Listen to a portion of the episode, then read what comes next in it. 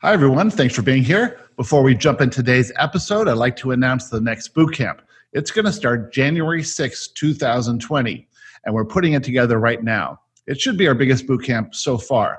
In 2019, we had six boot camps, and about 100 people went through it. And I have to tell you, it's been an amazing experience. In fact, this year has been incredible. Those people who went through the boot camp came from all over the world with all different levels of understanding the law of attraction and Joshua's teachings. Some had never even heard the term law of attraction and had just recently found Joshua, and some had been studying for years. But the thing that they all got is this new perspective about who they are, how this reality works, and how to engage the law of attraction to create the lives of their dreams. And so many amazing things have happened. People are starting podcasts, writing books, writing blogs, getting promotions at work, getting better relationships with their loved ones and children and spouses and parents and all that sort of thing.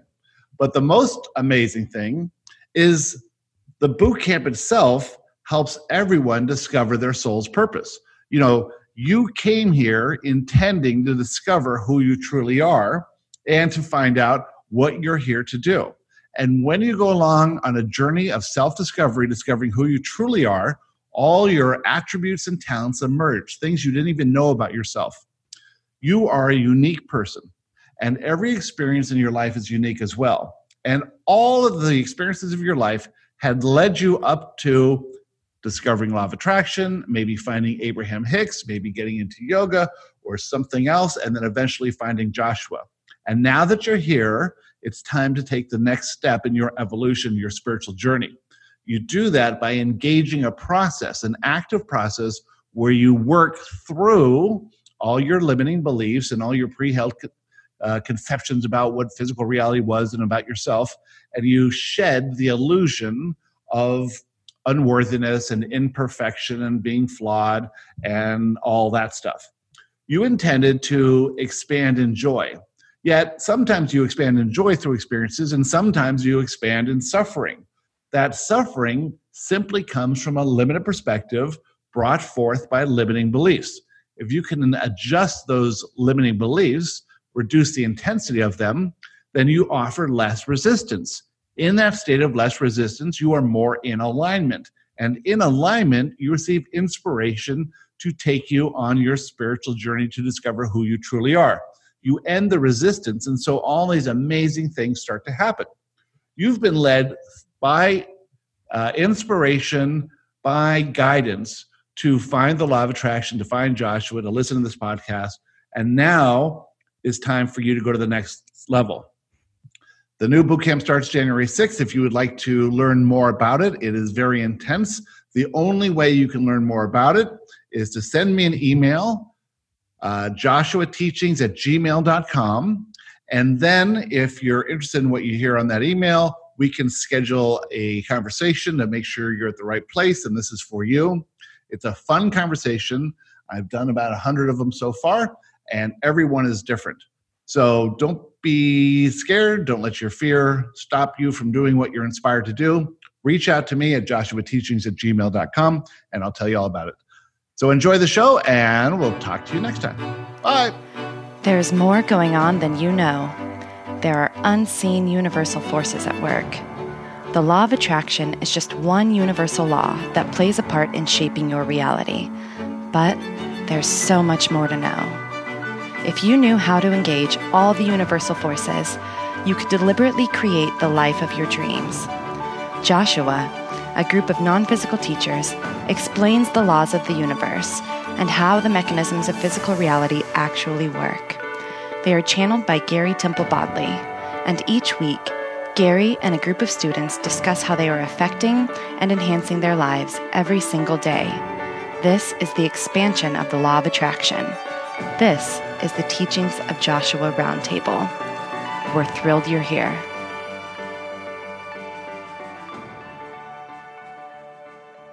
Hello, everyone. Welcome to the Law of Attraction Roundtable. I'm your host, Gary Temple Bodley.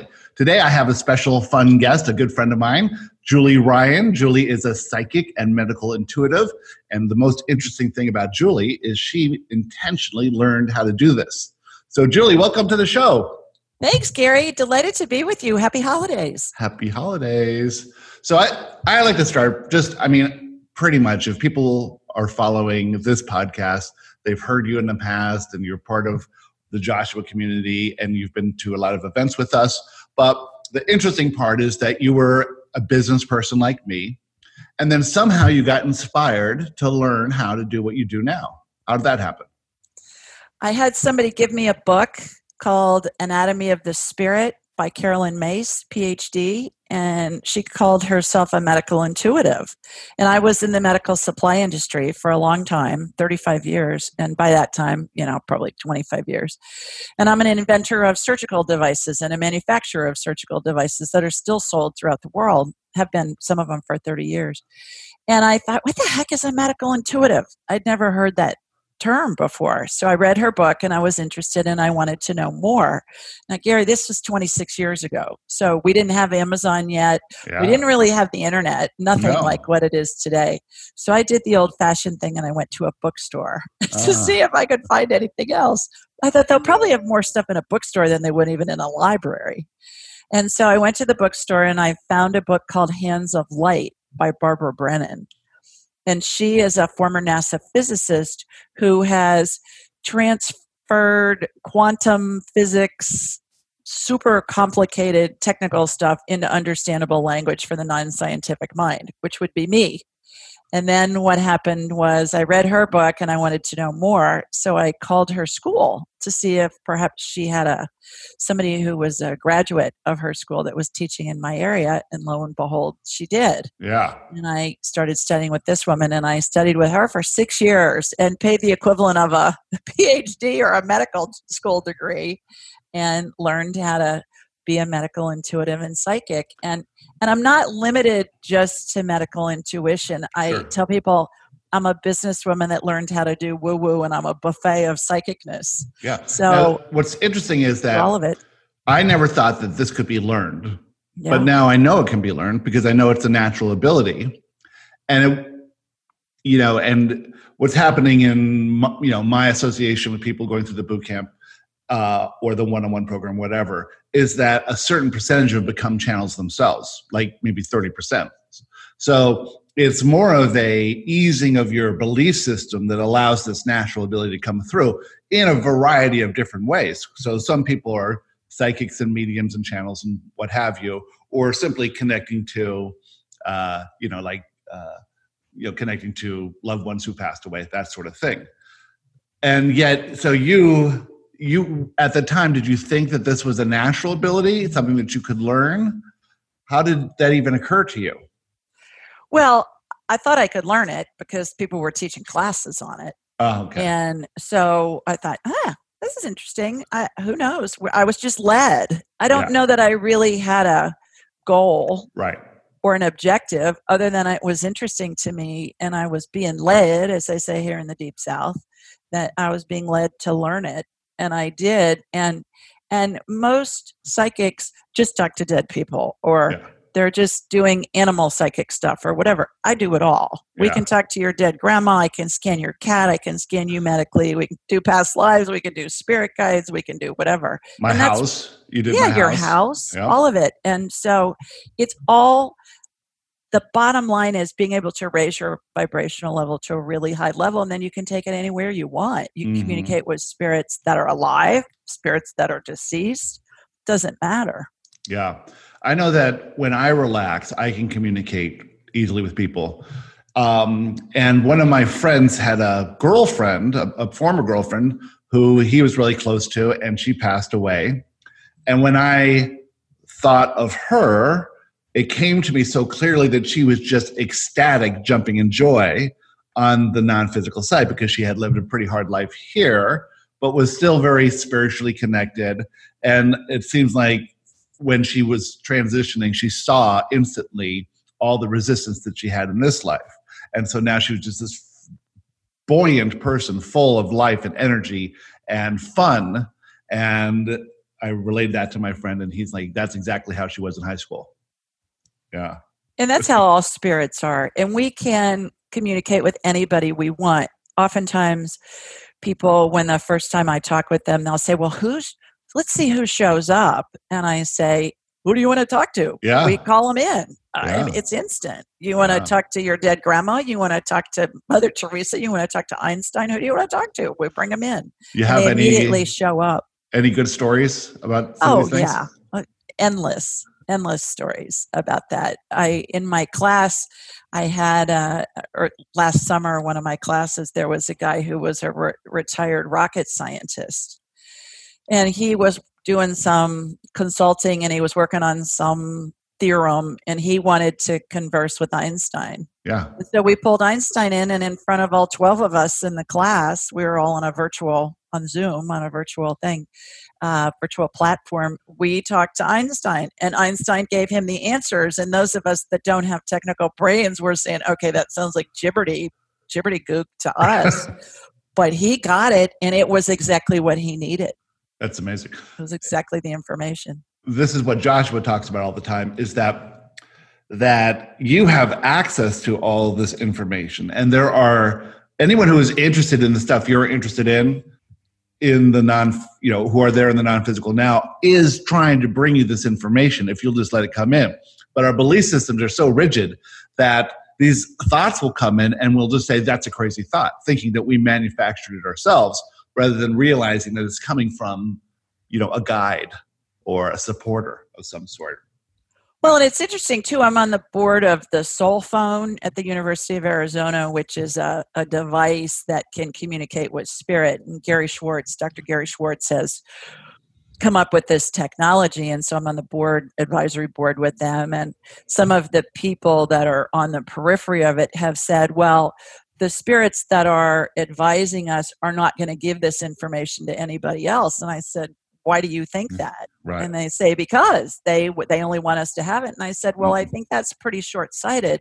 And they said well what do you mean? I said anybody that asks for it they'll give it to them absolutely. i said the information that you've gotten gotten from this group of scientists deceased scientists is because of how you've asked the questions. Every all the information that we receive is all predicated on how do we ask the questions and spirits are super literal super Yeah. super super. But they're not going to give information to one person and not another. They they give to whoever asks them. This is the idea of being a cooperative component to the universe. If you are the path of least resistance for this idea to flow to it'll come to you. If you have to have the desire or the need for the information and not in a i'm going to die if i don't get it but in a this is really interesting and exciting.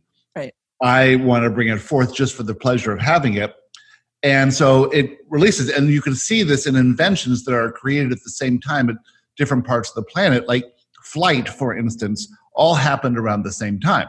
You know all these things are coming to those who are opening up their belief systems enough to allow it in and raising their vibrations in the pure joy of the pursuit that they're interested in. Um, that's why i say that everything that comes from joshua is open source. It doesn't belong to me. It's for whoever's interested. And people think that's crazy. You know you did all that time to, of writing the book and all that. I said i just spend an hour a day enjoy letting it come out. And you know my abundance is not tied to any of this stuff. So it's for you to use. And if you choose to rewrite the same book in your own words that's fine with me because getting it out there even better is more. This is why i have people like you on. You know all these other channels and experts and people who are interested in law of attraction this is growing this body of information. Nobody has to squirrel it away like spiritual leaders and teachers did in the past. They said i'm qualified to teach you this information and this is my information. I'm saying you know now we're saying no this is the the world's the universe's information and i'm just receiving it and relaying what i receive and it's open to anyone. Well, and I explain that our heads are like big satellite dishes, and every thought has a frequency, and it's it's an analogy I use, Gary, is that every thought is on a broadcast network, like a radio station in your car, and you're you know when you have a negative thought and you kind of go in this black hole of making up all this nonsense in your head you're on that frequency so you need to disrupt that frequency and go to a different frequency. And it's and it's a completely new concept to most people that thoughts don't originate in our heads and emotions we manufacture. There's a great ted talk and uh, by lisa feldman barrett. She's a professor at harvard and she talks about how we manufacture emotions in our head and how thoughts don't originate in our heads yeah. which is which is great validation and and and basically corroboration of what we've been saying you and I both that you know that thoughts have a frequency. Yeah you attract thoughts like everything else. Your brain is not a thought factory. It's a receiver and transmitter and there's i've been watching a lot of ted talks too especially about near death experiences. Mm-hmm. and one of them was a doctor and he says that he's had experiences with 2000 plus people dying in this trauma center and had experiences with reviving about 200 of them. And those 200 all have very similar stories one of which is that they leave their body and they look down and they re- can recall what the doctors were saying Right. And he was there, so obviously he can verify it. And he says this happens when there's no brain activity, when the brain is actually turned off. Right. So that proves that the brain is not manufacturing thought because the, the brain's off. Thought is coming from your consciousness that you're attracting the thoughts. The brain is like, think about sight. Your brain is receiving light waves and interpreting them. Your brain's not creating the world around you it's receiving information in the form of light waves and sound waves and stuff like that. And then and then trying to make sense of it. Well the same thing is true. It's not manufacturing thought it's receiving thought and trying to make sense of that based on your belief system. And so since everyone's belief system is different everyone sees things differently everyone hears things differently smells them tastes them touch them and everyone thinks differently. But you can you can change how you receive thought based on how your emotional state of being is and how you're approaching life in general. That's what this technology is all about. Right. Very I agree. Yeah. I agree. And people say to me, well, what happens when you come up against somebody who doesn't believe in this? And I said, well, that's their prerogative. Yeah, they to believe, believe whatever they want. I, right. I do my best to stay in Switzerland. Yeah. If you if this is for you, great. If it's not for you, fine. If it is for you, great. If it's I don't care. Somebody said to me not too long ago, Well, you have to prove this to me. And I said, Well, really, I don't. if, if it's something you're interested in, great. If you're not, that's fine too. I'm fine either way. And they just didn't know what to say. It was a riot. But the stories of doing this work for years and years and years are endless. I worked with a client last week, and that's what my first book, Angelic Attendants, what really happens as we transition from this life into the next is all about. I find that there's lots of information on near death experiences. There's even lots of information on the afterlife, but not so much available on what's happening as we're dying. Right. And so I describe what I call the 12 phases of transition, which are how we're surrounded by angels and deceased loved ones and different configurations and it can happen happen instantly like in the case of a suicide or a homicide or it can mm-hmm. stretch out our days weeks months i had a gal call into my show for two years and her father was in phase 11 of 12 for two years time. yeah long time but i had a gal last week and her grandmother is 95 and she said she's so ready to go. She tells me every day i'm ready to go. My friends are all gone. My you know all my siblings are gone. My parents are gone. I love you guys and you're all good and i'm just ready to go. And so she said can you scan my grandmother? Well grandma was very much in her body. She was not dying. And so she said well is there anything you could do? And i said yeah there's this exercise i do with people when they're afraid to die and i call it the walk to heaven and mm-hmm. I talk about it in angelic attendants. And it's basically we we do a, a dress rehearsal of what's going to happen when their spirit separates from their body, so that it's not scary to them. So we get on get on the other side of the pearly gates. The pearly gates, to me, Gary, look like this big, huge white yellow plasma wall, and and we go through it, and it just seals up, and there's no trace mm-hmm. and we're on the other side and all her family and loved ones were there and there were animals there and one of them was a shetland pony And I said, Did your grandmother have a Shetland pony at some point in her life? And she said, Not that I know of. I've never heard anything. So we finished. And later that day, she sent me an email and she said, I called my mom as soon as we hung up. And sure enough, my grandmother and her family had a Shetland pony when they were growing up, and the pony's name was Thunder. And my mom thought it was hilarious because everybody hated Thunder because he was so mean. Ah, funny. I said, and that's really interesting too that all these pet spirits are there. And and so I have endless stories about being able to describe a collie or a German shepherd or a cow or a I can always tell when somebody grew up on a farm because they're cows and chickens and horses and goats, and Yeah. pigs, and it's a riot. I was watching fun. a, a TED talk with, uh, I think she was a hospice nurse, and she was telling a story about the doctors walking into the hospital bed of someone and said, "Okay, we need to go, give her this, this, and this." And the maybe this was the doctors talk about this, and the nurse said, "Oh no, her grandmother's here, so she's she's going soon. There's nothing you can do now." yeah. Oh, exactly. And, and in all the hospice information, most hospice information, it says be prepared for your loved one to say they're seeing deceased relatives. In some instances, who've been gone, gone for decades, you know, Yeah. long periods of time. And Yeah. interestingly enough, though, Gary, I what I describe with these twelve phases of transition correlates with a prayer called In Paradisum. I was raised Roman Catholic, and I'm a practicing Catholic now, and and you know i don't buy everything they teach but a lot of you know but i go to church every week and all that Oh. and get a lot from it and so there was a uh, there is a prayer said at the end of every catholic funeral called in paradisum and it talks about how your how your angels and your loved ones will greet you and lead you into paradise and that's what i see happen but when i was doing my research for my book best i could find was it originated as a 5th century gregorian chant so I have to believe that people have been able to see these phases of transition since the beginning of time. And perhaps it just took till the fifth century till someone was well educated enough that they could read and write. Right. Certainly, some of the most well educated people at that point were men living in monasteries and in synagogues because they were the ones who kept all the holy texts and all the records. I mean, look at the records the Vatican has, for God's sake. Sure.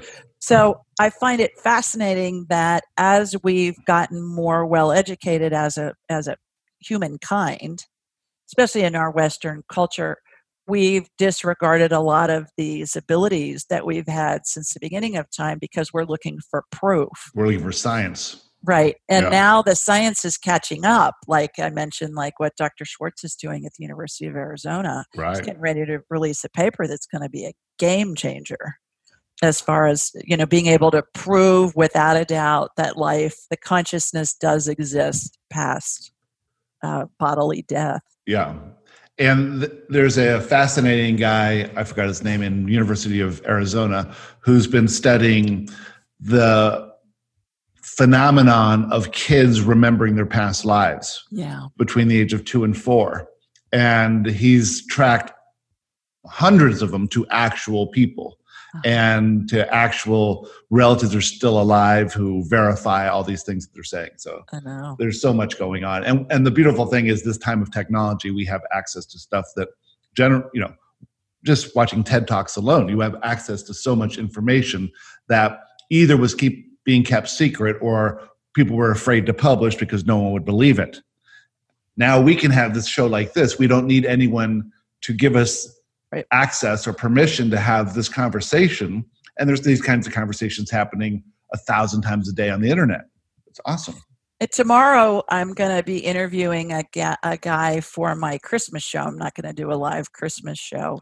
And he's a retired air force colonel who is an expert on paranormal Mm. and UFO stuff. And Yeah. so the theme of the show is going to be how spirits and ghosts have been in every culture since the beginning of time. Certainly the Christmas story, you know, the angel appeared to Mary and blah, blah, blah. And another angel appeared to Joseph and said, go back a different way because Herod's killing male babies Mm. and uh, and uh, Dickens classic, A Sure. Christmas Carol, and and I find it fascinating how spirituality really is interwoven in every culture, every religion, and why is that? Whether people believe in it or not, they know about it. Yeah, it's it is interesting how that in in the 20th century we've gotten more focused on science and less on spirituality and those of you know those who are really into religion are, are given this idea that they they have to be good and there's a hell if they're not good what about a hell is there a hell well, that's what's so funny. So many people are afraid to die, which is part of the reason why I wrote Angelic Attendants. And and I always say people are afraid when they die, are they going to fly or are they going to fry? Yeah. it's just a matter of no, hell doesn't exist. Yeah. Like the movie All Dogs Go to Heaven, all people go to heaven too. So why every, is hell every, a thing? you think? Because it's been used to control the masses. Yeah. Fear is the biggest motivator of all, and it's yeah. been used by religions and cultures to control the masses throughout the ages. What I'm getting now is that the original idea of heaven and hell is that there's two streams of consciousness. And when we're in alignment with who we truly are and our inner selves, and we're seeing life is good and we're having this higher perspective on, on all things, then we're connected to that stream of consciousness of love, which you could say is heaven. And when we're feeling bad and you know choosing a limited perspective and we're out of alignment with our inner self, then we dip into this stream of consciousness based in fear. As Abraham says, all thoughts that have ever been thought before still exist. All human thoughts that have ever been thought before are primarily based in fear. And so if you're living in fear all the time, you're accessing the stream of consciousness that's based in fear, and you're receiving all these thoughts that are based in fear. And if and most people a lot of people are living that life. They're living a life of fear because they're so connected to the stream of consciousness. And that is literally like living in hell on earth. Right. Yeah. But and, as far as a fiery pit no. that somebody gets dropped into when they die no. May i tell you a quick story about when my dad died that relates to this? Yeah. My dad was in the seminary in rome at the Vatican. He graduated from the Gregorian University at the Vatican. After World War II, he went on the GI Bill. And he left six months before he was to be ordained a priest. So when he was dying in 2006, he was afraid to die. He was in a he was on a ventilator. He was in the ICU, and I could communicate with him telepathically because he was in a coma. He wasn't able to communicate. So I'm chatting with him. Well, he's afraid he's going to die. I mean, you know, he drank the serious Kool Aid yeah. at the Vatican in the in the late 40s, early 50s. And so I said, Dad, hell doesn't exist. Anyways, long story short, I was talking to a friend who's a psychologist, childhood friend, and she said, Are there any deceased clergy in the room who were surrounding him? And I said, Oh, yeah, tons, because he had tons of friends who were priests and bishops and cardinals and all that. And she said, Well, see if one of them will will help help you you know get him over this so one was a family friend who married me actually his name was father hanley and so i'm doing all this telepathically. I wasn't even with him when i did it. I was at his home. And i, I said father hanley can you help? And he laughed. He was a character. Next thing i know gary there's a pope a dead pope in the whole pope outfit standing next to my dad's right shoulder with father hanley. I'm i'm standing behind them and the room is full of dead popes. And I said to, and I could tell they all had their Pope outfits on from different generations, you know. And I said to Father Hanley, I said, Who's that next to my dad? And he said, Well, it's Pope Pius the Twelfth. And I said, Well, of course it is. Pius the Twelfth was in office when my dad was in the seminary. And when my dad's bishop would come to Rome for his biannual visit, he would take my dad with him into the Pope's meeting in his, the Pope's private study. Wow. I have rosaries from Pope Pius XII. Wow. So Pius XII said to my dad, Tom, there is no hell. We're ready for you whenever you want to come. Come on. And then, and then immediately they all just disappeared. And my dad died two hours later. Wow. So I thought, I got a room full of dead popes telling him there's no hell and he was so afraid to die. And I thought, okay, that's pretty good proof to me, being a cradle Catholic. You know, here's this room full of dead popes saying, hey. And, and I found it so interesting, Gary, that it was the Pope that he knew personally yeah. who came to his bedside to give him this message.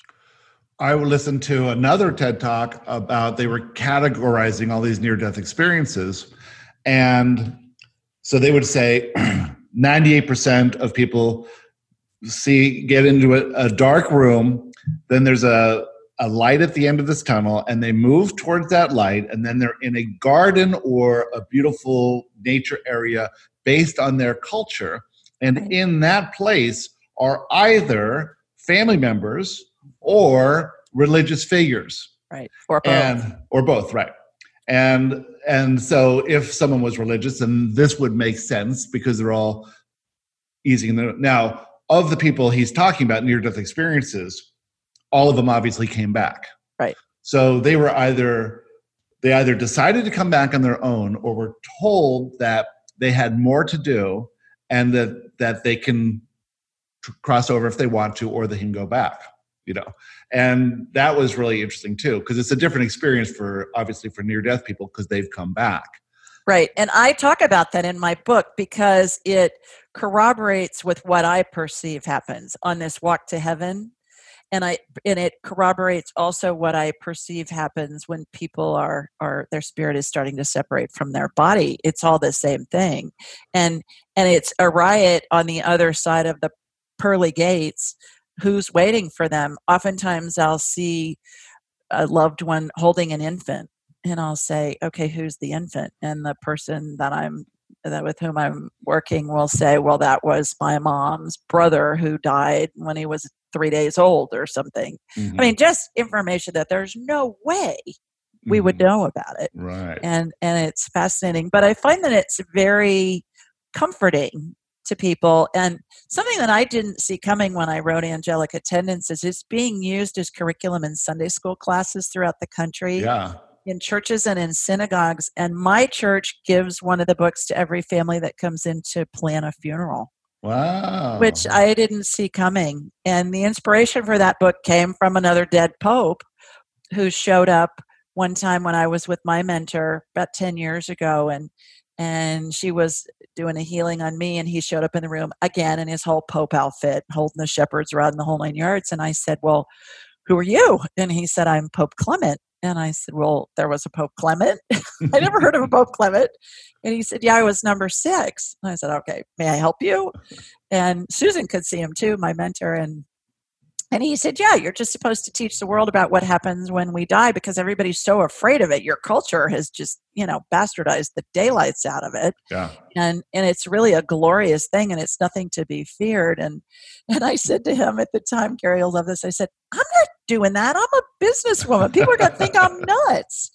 And he said yeah yeah whatever. So i got in the car to leave and i googled pope clement the sixth and i found out that he was in office during the bubonic plague uh-huh. and he's best known for his prayers for the dying and his prayers for the Ah. dead. And i thought ryan you can't make this stuff up. That's right.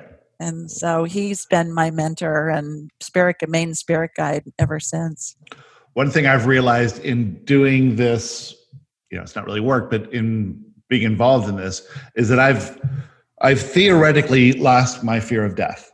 Uh-huh. I don't, you know, I don't, I, and I also have lost any grief. I don't feel grief in the loss of others anymore. I do remember crying at funerals before, and now I do not cry at funerals. So that is like as tangible evidence. Now, if a gunman walks in and is going to threaten to kill me, I'm sure I'm going to feel fear, but I don't have that same worry about it. How about you? Do you? exactly yeah, Yeah. same thing same Yeah. thing and and it's interesting how elderly people get this because like the story i told you earlier about the woman who was 95 and ready to go i think people just get to a point where they're saying okay i've been here i've done it i've done everything i want to do i love you all who are left Yeah. because when our grandparents say, "Okay, we're ready to go," I remember my Mima, my grandmother, who would, I'm named for her and was very close to her, and she'd say, "For ten years, I'm just ready to go." And I said to her one time, "Well." We don't want you to go. And she goes, Yeah, but you'll be fine. And I said, Well, it makes me feel like chopped liver that you don't want to stay around for me. She Right. laughed.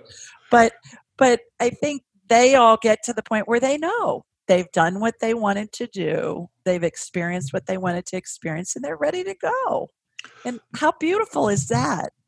My mother was having a hard time transitioning, and you helped me a lot with that. But she was really kicking and screaming, not wanting to go. She was. the whole time. And it wasn't until, you know, she was really being taken care of. She was in a stroke, as you'll remember, for about eight years. And she was she was could be in a wheelchair, but mostly was bedridden, and had three women in South Africa take care of her around the clock, and that was her family to her. But even you know, and then she transitioned out of her um, apartment into a old folks home, and she did not like that at all. And she kept calling me saying, "Put me in a hotel," you know. it's like the and, and uh, um, it wasn't really until she went to the retirement home that she was ready to go because she did not like that at all. Right. And so she was ready to go, and she went very quickly after that, maybe a couple weeks. Yeah. I have so, a funny story about about a gal who uh, her dad was in ICU. He was 85, retired dentist, and and he kept hanging on, hanging on, hanging on, hanging on for a couple of weeks. And they were getting ready to transfer him to a nursing home. And she kept saying, "What does he need?" And he kept telling me, "I need my family to file my quarterly estimated taxes." and she was saying, Are you kidding me? And I said, Truly, that's what he just kept saying. I need him to file my quarterly estimated taxes. So I finally said to her, she called one day and she was just exasperated with the whole thing. She said, I, you know, we're just, it's time for him to go. And I said, He's still saying he wants you to file his taxes. And she said, I don't even know where they are.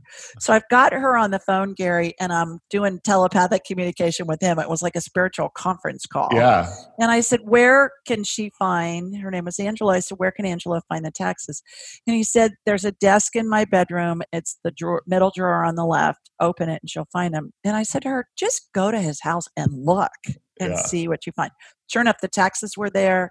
They were filled out. They were signed. The check was written. The postage was on the envelope. Oh she mailed it on her way back to the hospital and he was dead within a couple of hours. Wow. Good. So it's hilarious the things that people need before they go. Like your mom needed that catalyst to go into a nursing home to know that okay i i just don't want to do this anymore right. and it all and it all happens perfectly in perfect right. order and the thing that i also tell people is remember spirit time is doesn't exist mm. our time is a human concoction and so something that is 100 years in our time isn't maybe even a blip on the radar screen of eternity it yeah. might even be a speck yeah. we don't we just can't wrap our human minds around it because we don't have any frame of reference mm-hmm. well joshua was talking about think of that eternal perspective where we were here before the earth was created right right from the beginning Right. And so even the entire existence of the earth is not that long. Now imagine your finite 100 year experience on earth is a blink of an eye. Right. And what's funny about that too is I have done past life stuff uh, where it's on a different planet and it's super mm. advanced mm. and it mm. looks like a Star Wars set. I had one guy call into my show one time and he said, Do I have any past lives where I was an engineer? And so I always say, Show me the past lives and then show me the one that's the most prevalent with mm-hmm. this question. And so one showed up, it looked like a Star Wars set. I mean, there were flying vehicles and towers and all this stuff. And I got that he was in charge of the power grid for this city. I'm calling it a city. I don't know what yeah. they called it there. And uh, and I said, You were in charge of the power grid for the whole city that made everything run the vehicles, the city, the power, the whatever. And I said, "What kind of engineer are you?" And he said, "I'm an elect- I'm an electrical engineer." I said, "Well, there you go." Yeah, that's funny. yeah, it's fun. Past life stuff's really fun to do because oftentimes we'll get information. I had another guy not too long ago who's a uh, CEO of uh, has been a CEO of several publicly traded corporations. I mean, big dog, big dog. And he had been in a past life. He had been a British admiral in the late 1700s who was the commander of the Atlantic Fleet and was best known for one of his naval battles against the French in the late 1700s. We got his name, we got all this information. We Googled it, Gary, all of it was there. It was wild. Yeah. And so the and then there's always a correlation with current life. So with him it was he was he had cancer, metastatic cancer. And so, you know, he was used to strategizing. He was used to commanding everything. He was used to influencing things and he wasn't used to receiving. Yeah, he wasn't used and to this, accepting. Right? And this cancer yeah. was forcing him to be able to receive yeah. other people's care. Mm-hmm. Um, so see if you can talk to me about my dad now. Yeah. What, what do you see is happening with him? Okay. Tell me his name again, Gary. Hugh, Hugh. All right. And he he is where? He's in Florida, Florida. West Palm Okay. Beach. All right. Has he always been there or did you move him there? We moved him there in, we lost track of him. Wasn't he someplace else? Yeah, he Was was it- in Gary, Indiana. That's what I was thinking. Uh huh. And then we Yeah. found him, you know, pre internet. Somehow my sister in law found him and we brought him back in. And then he worked for me in my business and I bought him a condo and he's been there. Okay. All right. All right. So, Hugh.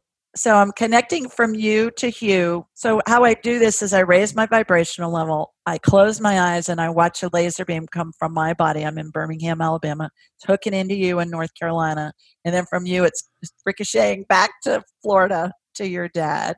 So Hugh, I'm talking to Gary. He wants to know if I can scan you. No, he's saying no. which is probably not a surprise to you.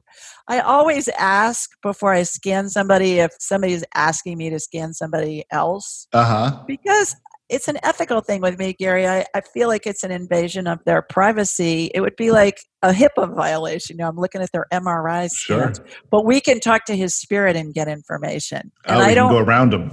I don't. Well, I don't have a problem with that because I believe the spirit's not going to tell me anything it doesn't want me to know. Right. So, Sure. do you have questions for him? Um, well, he's, you know, I, it's hard to tell whether he's doing well or not doing well. He's having trouble physically, but mentally, Define well. Define well. well, like he's going to live another 10 years or not, or die I get tomorrow. a yes. I get a yes at this moment in time. But remember, Yeah. things that have happened are set in stone. Things that are happening are set in stone. Things that are happening in the future are fluid Right. because there's all there are a bazillion variables that come in that can affect an outcome. Yeah. So he he was living on his own, and then a friend of his from church helped him get into a program where they come by and they take care of the house, bring him meals, feed him, clean up the house, that sort of thing.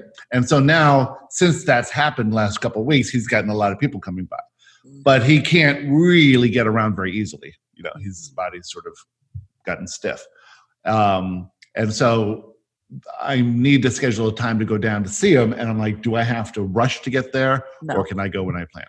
Very you go when you That's plan. all I know. Yeah. Yeah. Because he, he uses words like, you better come before it's too late. you know?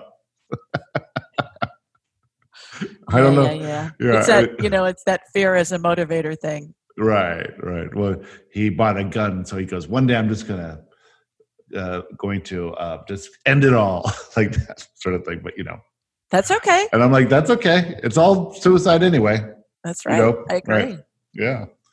Um, so going forward, you have a new book now for kids, and kids is something I'm totally interested in as well. I think that that even though I don't have kids myself, the questions around kids are the most fun, and the parenting that I see often is this control, usually based on the negative emotion the parents are feeling because the kids are doing something that triggers a fear.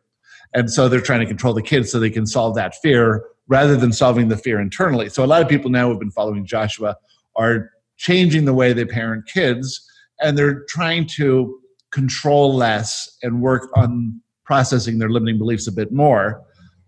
Of course, they're always going to control the kids, but I have this idea for a game show where it's like a reality show where you bring a mother and two kids to a store and you say, you have to allow the kids to do anything they want.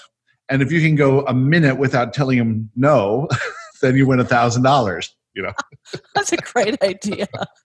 I have a gal who took my class, and and I, in my class, I teach people how to communicate with spirit, both alive and deceased. And so she, in turn, has taught her five-year-old and her seven-year-old and her husband what she learned in the class. I like you as, hey, here's the information, share it with Yeah. your family.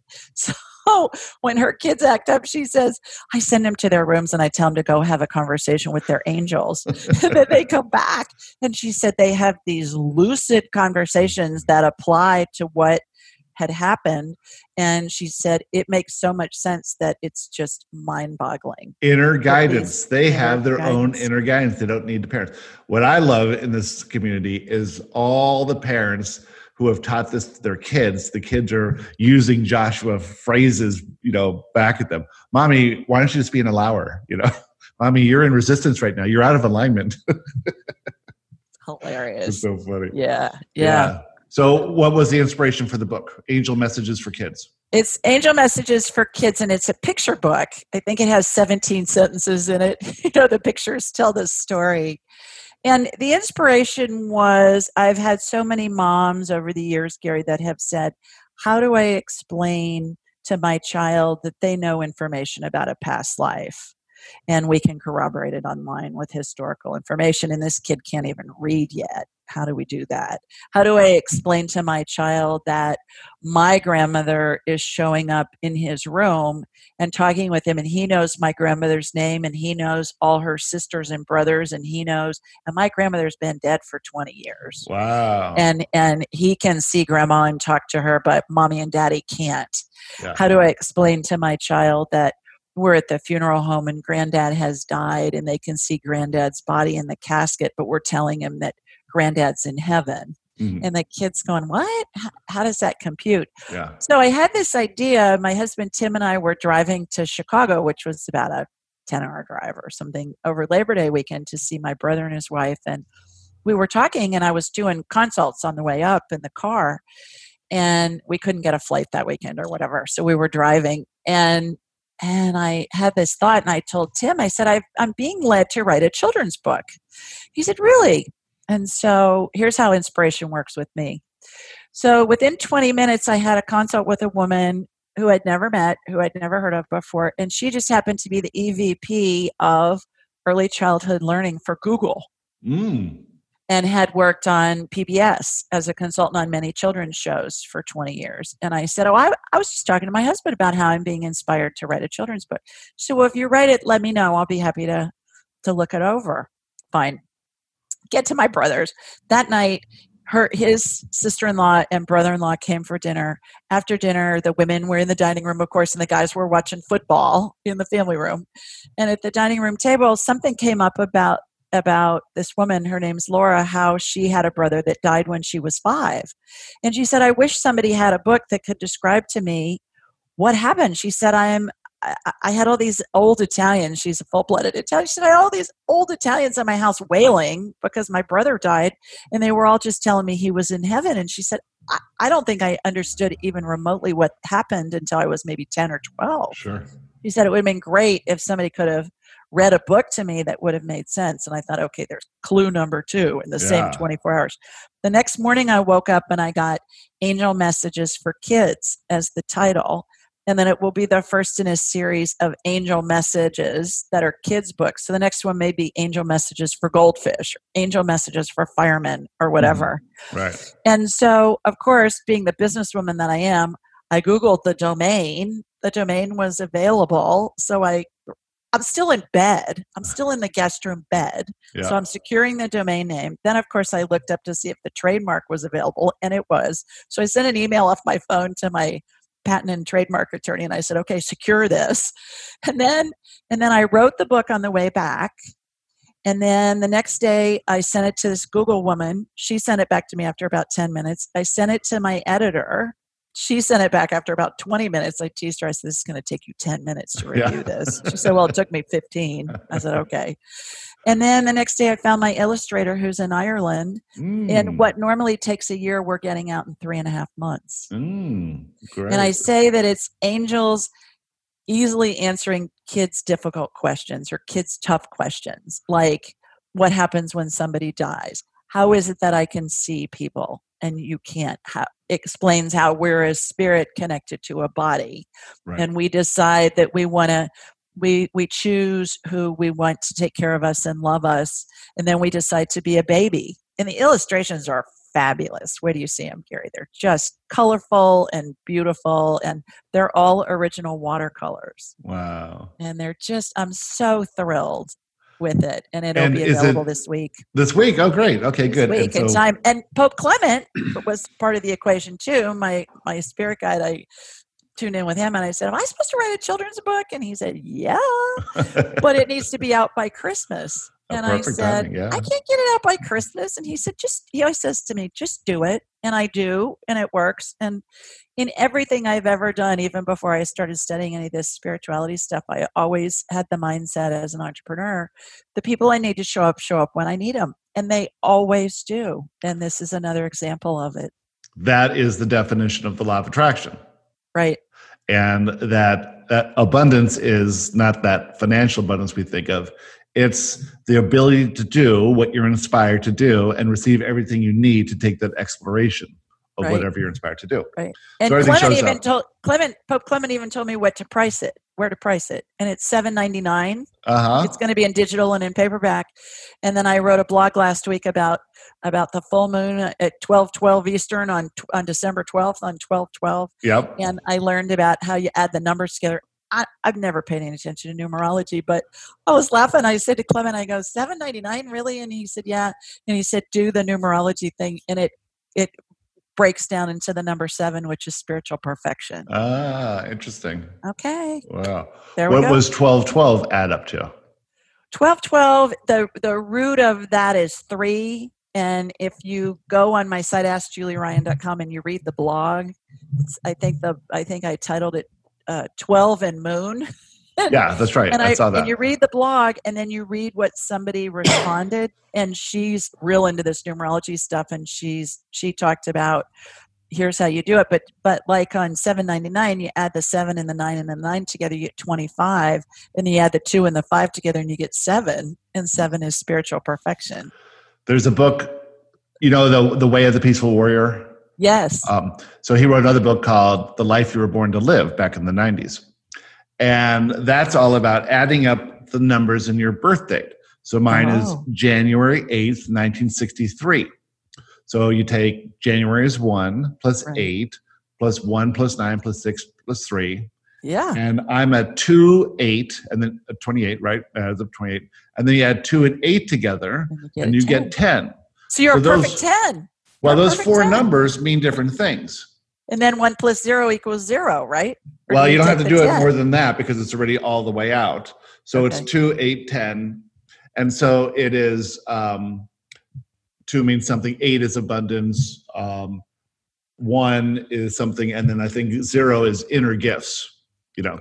And it was really interesting if you read what happens is you can live this life uh, against it or with it, right? You yeah can- and so most people will will start off living against their life living who they're not. And then once you start living that life learning the positive side of all these aspects of yourself. So interesting and i've done it for so many people over the years and it's it fits everyone to a t. And i'm not a a- big numerology This guy is but a um, uh, list of numbers from 1 to 12. And my assistant pastor at my parish, his name is Father Joy Nalisari. Joy is his real name. He's an Indian guy Uh-huh. from, from like Bombay, you know, or whatever they call it now. It's not Bombay anymore. Anyways, this is, what is it now? What's it called? it Mumbai. is Mumbai. Mumbai. right Yeah. um, I had a partner who was from Bombay back in the 80s, and so I still call it Bombay. Yeah. Anyway, this is a list of, he calls it Bible numbers, and he talks about, he did a lecture, and I asked him for his notes, and he talks about how letters are throughout the Old Testament in the Bible because people were illiterate, but everybody in the culture knew what different letters meant. And that's what helped keep the continuity of the stories as they were passed down orally. And 10 stands for divine perfection. Mm. And it says ordinal perfection, fullness, 10 commandments, 10 I am statements of Jesus. So this is in, and this went from Hebrew to Greek to Latin, these Bible numbers, which I'd never heard before, but i've I, never heard of them I think it's interesting. I'll send you a copy of it and you can share it with everybody. Yeah. Yeah. Yeah. So the book, Angel Messages for Kids, is coming out this week. So some Yeah. so like so actually by the time anyone listens to this podcast, it'll be out. Right. Uh so on Amazon, obviously. best yeah. If you go to askjulieryan.com, you can connect to wherever you want from there. It's going to be on Amazon, Barnes and Noble, Apple Books, in libraries. I, I'm very, very committed to having my books be available in libraries, both both public libraries and also university libraries. And so it'll be available all those places. Awesome. Well, that's how people will find you. Your podcast is Ask Julie Ryan, which is available wherever you get podcasts, iTunes, of course. And the website is uh, AskJulieRyan.com. Obviously, right? Great. So fun to get together with you again. Are you doing any live events? My pleasure. Not really. Yeah. Not really. I I have been well, I think there's one on Facebook that's in January. That you're going to do on Facebook or that, that, I'll do on Facebook that I've been invited to participate okay, in, but I'm not doing anything of my yeah. own. I, I frankly am so busy with private consults and being interviewed on other shows and things like that. And people say to me, Well, you'll have a TV show one day or whatever. Okay, I, am not going after that. I'm letting things unfold. If it works, great. I, it doesn't matter to right. me. I'm having a ball doing this work and meeting amazing people. Yeah, that's what it's all about is the the exploration of who you are as you truly are in this thing you're passionate about and what shows up shows up. I mean, if you can release your attachment to any specific outcome, then the magnificence of what shows up is really going to resonate with those feelings you intended to feel prior to your birth. And that's going to be a fun life. And that's the whole purpose of this is to have this right. really enjoyable, satisfying, fulfilling, fun, adventurous life. Right. It's full of abundance and full of freedom and full of not working because we're just doing what we enjoy doing and amazing connections with other people that's what life is and and hopefully people can get out of the limitations of how they were programmed to be good and to be you know seen as worthy through other people and just do what you're inspired to do and then you don't become an overnight success but while you're doing it you're experiencing all these great new adventures that would have been lost to you had you not embarked upon this journey of true self discovery right and that's available to everyone. So thanks so much for being here. We got to do it more often. This has been awesome. And everyone out there, obviously, if you know uh, anything about this podcast, we have Joshua Live, which is our other podcast where I'm channeling Joshua. And we have a Facebook group, Friends of Joshua. Look for that on Facebook or go to the teachingsofjoshua.com. So have a great week, everyone, and we'll see you next time. Thanks, Julie. Goodbye. Thanks, Gary. Thank you for joining us on the Teachings of Joshua Roundtable.